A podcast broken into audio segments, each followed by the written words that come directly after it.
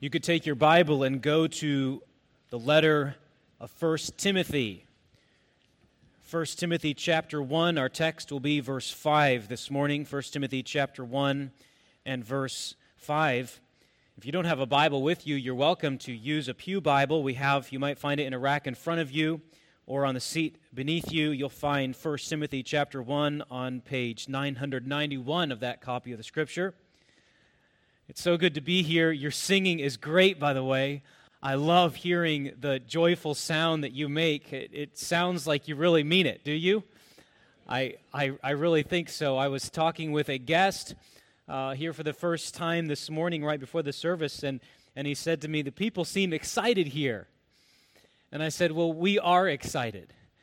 And this is not just an excitement that's because of, of just the music or just being with friends, but it's, it's an excitement that goes deeper than that. Yesterday, I was in the parking lot here by the church, and I heard that exciting sound of aluminum baseball bat cracking against a baseball. You know what I'm talking about?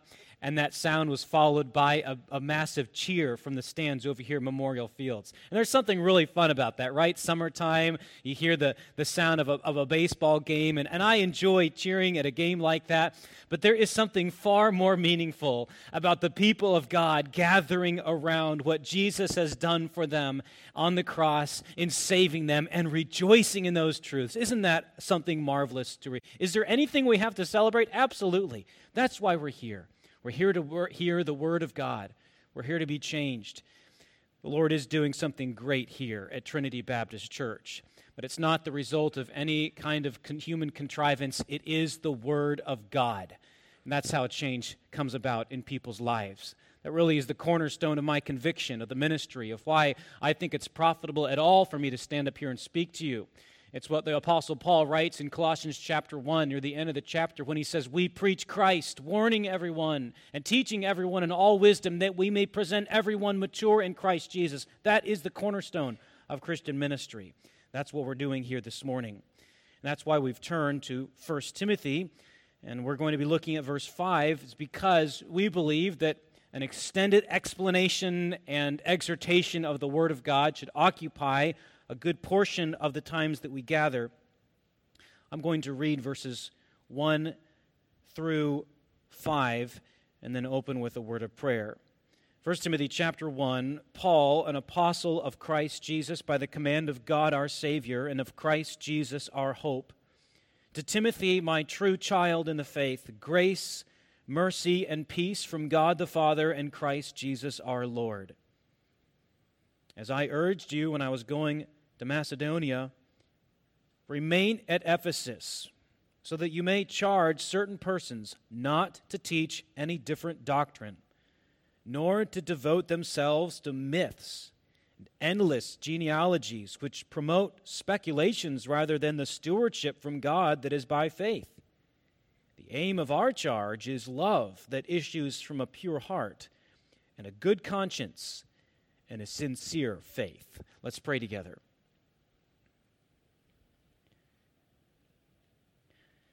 Our Father, with joy and energy, we have rehearsed these songs together. We've sung, we've celebrated your love, we've adored you, we've beheld you. And now we come to this time when we want our hearts to be open to receive your word. I pray that you would drive out any doubts, drive out the darkness from our hearts so that we could receive the light of your word. The only light that can actually bring about life, the seed of the gospel. I pray that if there's anyone here in this room that has not trusted in Christ, that today would be the day that he or she would do that. Lord, change us. You've promised to use your word. It's in that hope and confidence that we pray in Jesus' name. Amen. Have you heard the statement? If you aim at nothing, you're bound to hit it. It's a statement that's often repeated, I think with good reason, because so much waste and inefficiency and uh, trouble can get from not even knowing what you're trying to accomplish. I think about this with the ministry here at Trinity Baptist Church. In all the preaching that goes on, the teaching, we had a teaching hour at 9:30, the the planning, the, the praying, the programs, all these things that we do, what are we aiming for? What is the intended outcome for all this in our lives? To put it another way, if you could summarize in one word the intended outcome of all this, what would that one word be? Well, thankfully, this is not something that we need to invent on our own. If we did, if we tried, we'd get it wrong. Because we have one of the clearest and most concise statements of the aim of Christian ministry right here in 1 Timothy chapter 1 and verse 5. When Paul says that the aim of our charge is love. Now, let me give you the context to this so you understand what's going on here. The elder apostle Paul is writing to the younger Timothy. And he's telling him, You have a job to do in Ephesus. Stay right where you are because there are some things going on that need help. What was going on there in the church at Ephesus? Well, if you were listening attentively to the reading, you have been aware that there were two kinds of people that Timothy was supposed to tell them stop talking.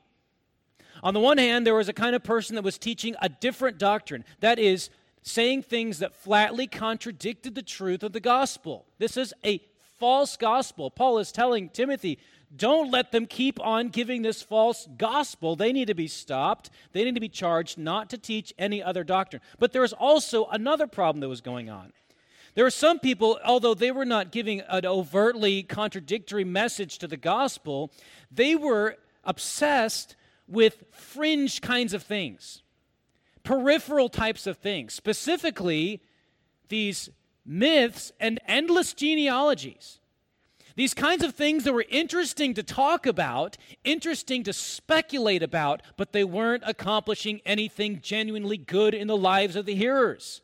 That's why Paul says these are things that promote what? Speculations rather than the stewardship of God, which is by faith. Here is the result of this babbling, this empty talking, is that it's not producing what Christian ministry is intended to produce. You're aiming at nothing. There's a problem there. Paul tells the younger Timothy, you need to correct this problem.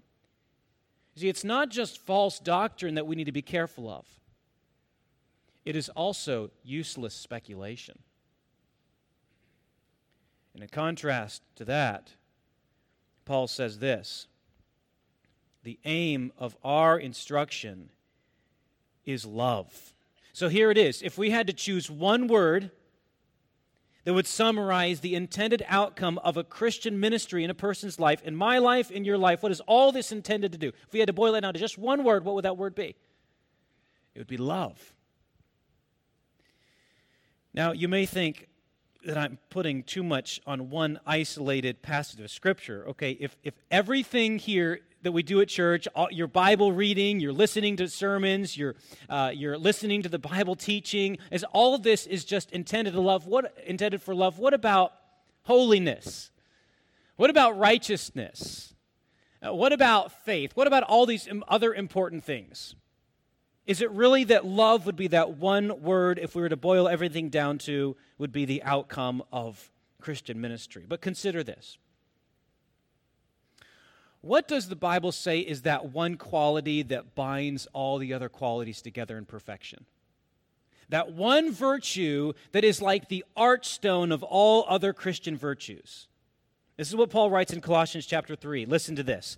Put on then as God's chosen ones, holy and beloved, compassionate hearts, kindness, humility, meekness, and patience, bearing with one another, and if one has a complaint against another, forgiving each other, as the Lord has forgiven you, so you also must forgive. So, all these qualities that he lists, but what is it that binds them together? And above all these, put on love, which binds everything together in perfect harmony. Let me ask you this too consider this. If, if, if you might think, all right, you're putting too much in love, okay, consider this. What is that one quality that Jesus said was the quality by which all men would know that you are my disciples? Again, the answer is love. Jesus says, A new commandment I give to you, that you love one another just as I have loved you. You also are to love one another. By this, all people will know that you are my disciples if you have what? Love for one another. Someone might ask, but with all this emphasis on love, what about holiness and righteousness?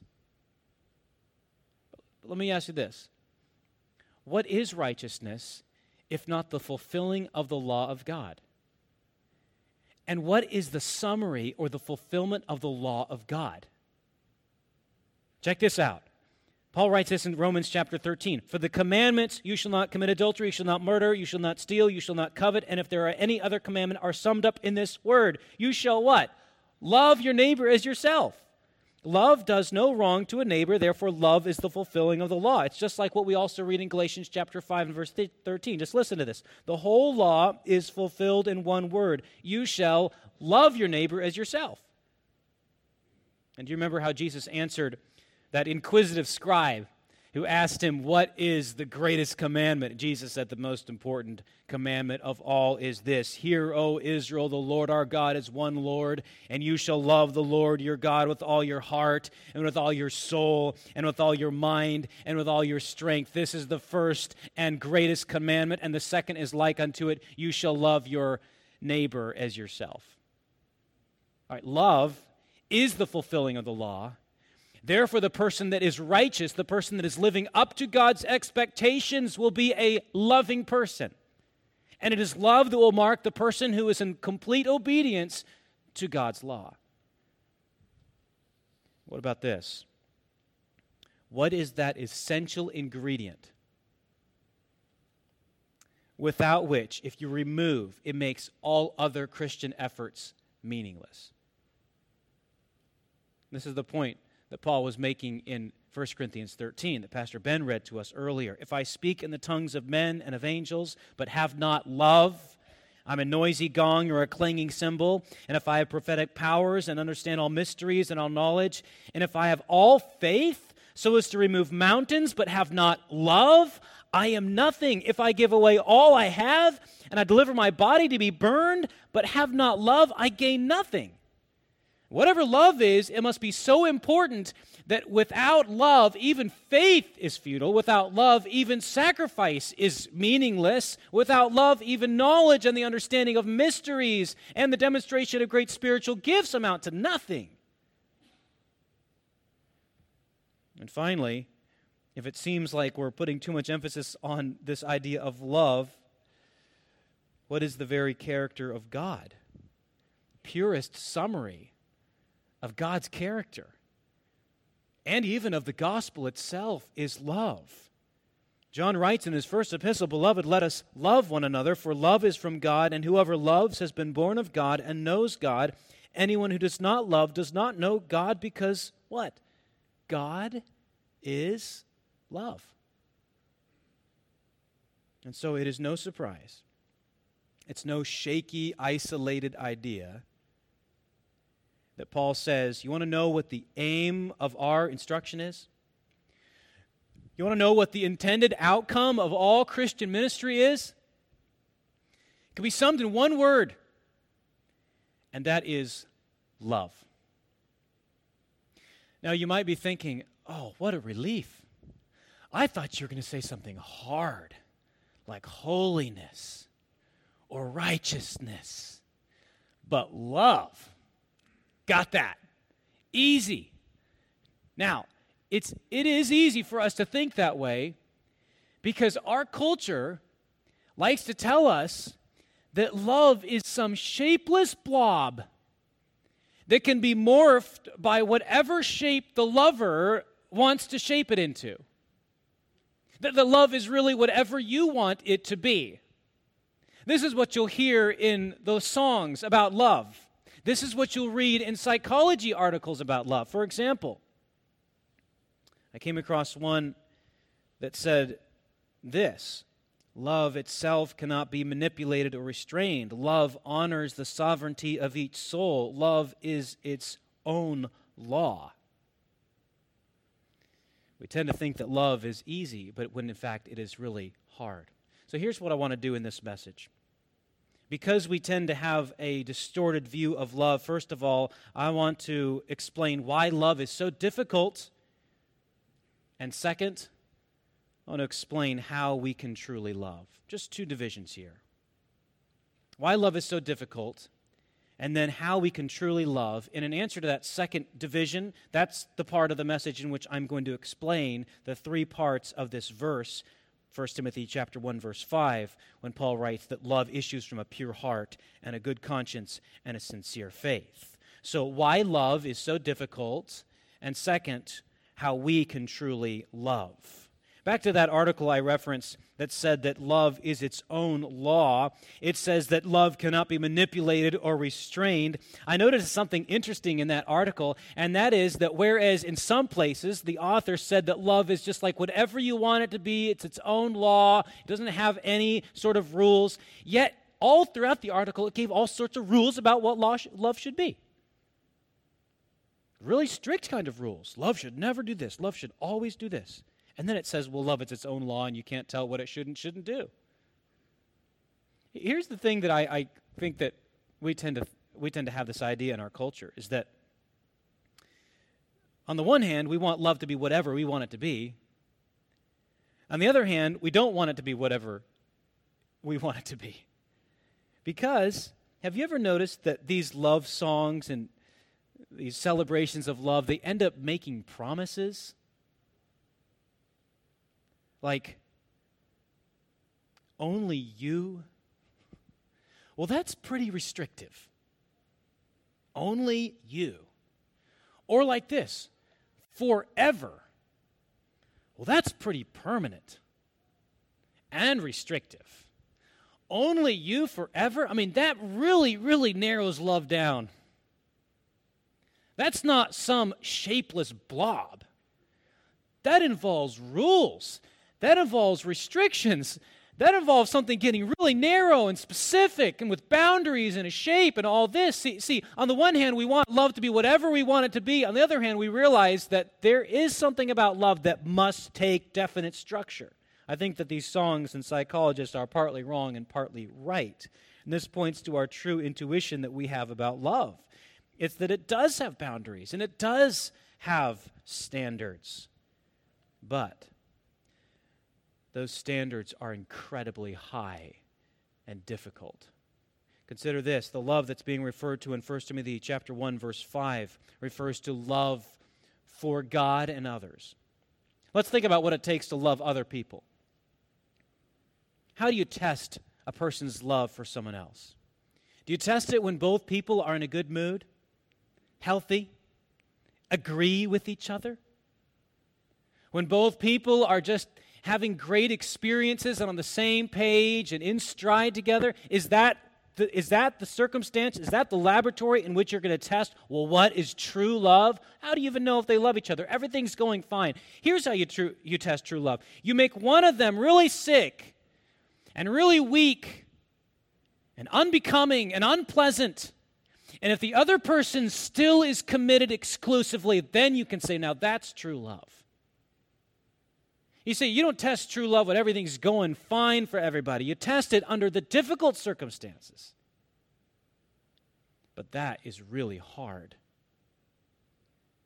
Because we all know that love, this sense of commitment, if it's going to be truly love, is not mere duty, but it's wedded with delight. It's not that someone just sticks with someone else and says, okay, be, I'll be with you forever, but I'm sure going to hate it. No, that's not what love is at all. It's commitment, it's dedication, but it's fused with joy and delight in the other person. How is that even possible? That's incredibly difficult. That's an amazingly high standard. That's an amazingly strict boundary as to what love should be. This is very hard. And what about love for God? I mean, we're talking about just love for people, but what about love for God? I mean, this is even more difficult. I would say even impossible, for the Bible tells us that we are naturally, in our nature, we are enemies with God. We don't naturally have a love for God, no matter what kind of sentiments people have about a God they think they believe in and love. We are naturally alienated, estranged, enemies from God. That's what the Bible tells us. And so, no matter how a person feels about loving God, that love for God is expressed in specific ways. not by sentimental feelings, but by concrete actions. How does Scripture tell us that love is for God should be manifested? What does, when someone truly loves God, what does that look like? Here's what Jesus said to his followers in John chapter 15, 14 and verse 15. If you love me, he says, you will do what? Keep my commandments. He did not say, if you love me, you'll have this warm, tingly feeling in your heart for me. He didn't say, if you love me, then you're going to daydream about the kind of God that you would like to have that smiles on you pleasantly all the time. No, here is the demonstration of love it is in obedience. This is what John writes also in his first letter. By this we know that we love the children of God when we love God and obey his commandments. For this is the love of God, that we keep his commandments. Here's what love take what, what's the shape of love? It's not some amorphous uh, blob. Here's the shape of love obedience. And not just obedience that springs from a sense of begrudging duty, but obedience that's fused with joy. That's not easy. When we say that the end of the, the aim of Christian instruction, the whole, the, what this is supposed to accomplish in on our lives, if, if it is love, and you initially thought, oh, whew, I thought you were going to say something hard. I did. It does. The aim of our instruction, Paul writes, is, is love. And, and, and this is a love that has incredibly high standards, especially when we speak not only of love for one another, but of, of love for God. Love goes against our nature because our nature is to be self centered, self focused. That's why, as Pastor Ben read from 1 Corinthians 13, uh, this, this passage that says that love does not insist on its own way that it is not irritable or resentful. It does not rejoice at wrongdoing, but rejoices with the truth. Love bears all things, believes all things, hopes all things, endures all things. That's, that's love. That is selfless. Our nature is to be put ourselves at the very epicenter of our universe. Like the way that one author put it, there are many, there are many centers to the universe as there are people in the universe. Because we want to be at the middle. And yet, love puts not ourselves at the middle, but God. And that goes right against our very nature. And so, the, the question that this leads us to is the second division of this message, and that is this, this How then can we love? Remember, the first part is why, love, why it is difficult, but then how then can we love? And that's why, where we go to this verse here. Paul writes, the aim of our charge is love that will come from where? It will issue, if it comes at all, from a pure heart and a good conscience and a sincere faith. Now, this is not to say that that an unbelieving person or a person that does not embrace Christ as his or Savior cannot do loving things. It is to say, rather, that this impossibly high standard, which is love for God and love for others, can be fulfilled only as someone's heart is pure, only as their conscience is good, only as their faith is sincere. So, just three points under this second division. Love, true love for God and others, can spring only from a pure heart only from a good conscience, only from sincere faith. Let's look at, at these individually. This love springs first from a pure heart. The word pure here carries the idea of something that has been cleansed. It's the same word that's translated in 1 John chapter 1 and verse 7 and the blood of Jesus Christ his son cleanses us from all sin. Why is it so important? Why is it true that genuine love can spring only from a heart that has been cleansed. Cleansed of what?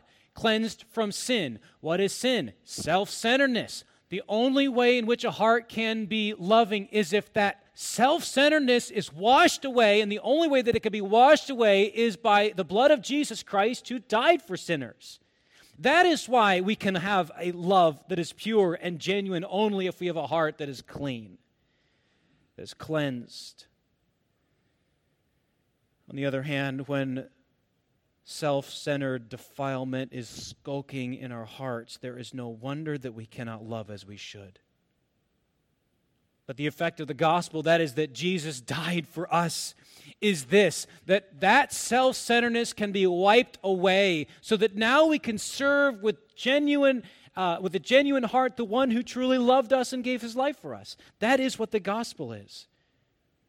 When we rightly grasp the gospel, the effect, the outcome, is not self centeredness, but love. A person who understands what Paul understood and expressed in verse 15 of this very chapter, the saying is trustworthy and deserving of full acceptance that Christ Jesus came into the world to save sinners, of whom I am the foremost. That message, when it, when it grasps your heart, when you truly understand it, here's the outcome it's love. It's love for God and love for others. That is the aim of our instruction, Paul writes. But second, it springs from a good conscience. Our consciences are like the alarm system of our soul, like the check engine light in our hearts that tells us something is wrong. When our consciences flash and buzz, it could mean that God's laws have been violated. But our consciences can be easily hardened. We can become deaf to the buzzing, we can become blind to the flashing light. Only the gospel can take our consciences and relieve them from the guilt of sin. Because it's only in the gospel that we, we see what Jesus did. And then, as, he hung on the cross, he took the guilt for our sin. He bore the punishment that we deserve. He took the wrath of God that should have been rightly expended upon us, and, and he absorbed it within himself. And because of that, our consciences can be good. And when our consciences are good, only then can we love freely. True love, gospel informed love, flows from a heart, a conscience that is good. And third, this love springs from a sincere faith a sincere faith, an unhypocritical faith. This is faith that doesn't wear a mask. It's the literal meaning of this word here. It's, it's a maskless faith. It, it is the kind of, of faith that doesn't just put on its costume when it comes to church or when it's around other Christian people, but it's a faith that is unhypocritical, sincere. It's the same at work, at recreation, as it is right here. It's the same everywhere. It is a sincere faith. Why? Because it's genuinely your, your own heart trusting in Jesus Christ for what he did for you. It is possible for us to, to fake it. In fact, churches can be filled with fake, fake faith. You can fake it for a time. Young people, you can fake it at home. You could fake it at school. You could fake it here at church. But there is something that fake faith cannot produce, and that is genuine love. Because only, only genuine faith can produce true love. You could fake it for a while, but, but eventually your actions will show for what your heart is. It's easy to, to act like you love someone only in little segments of time, only in, in little snippets, but, but, but to, to truly love, to walk in obedience to God, not just because you have to, not, because those, not just because those are the rules, not just because that's the external pressure or the thing that's expected to do. To truly show obedience to God requires a heart that's been completely transformed and changed on a radical level. This is genuine faith. And true love, which is the outcome of all Christian ministry, true love can only spring not only from a pure heart and a good conscience, but also from an unfeigned faith. Sincere faith, unhypocritical. Your actions will show eventually what you believe.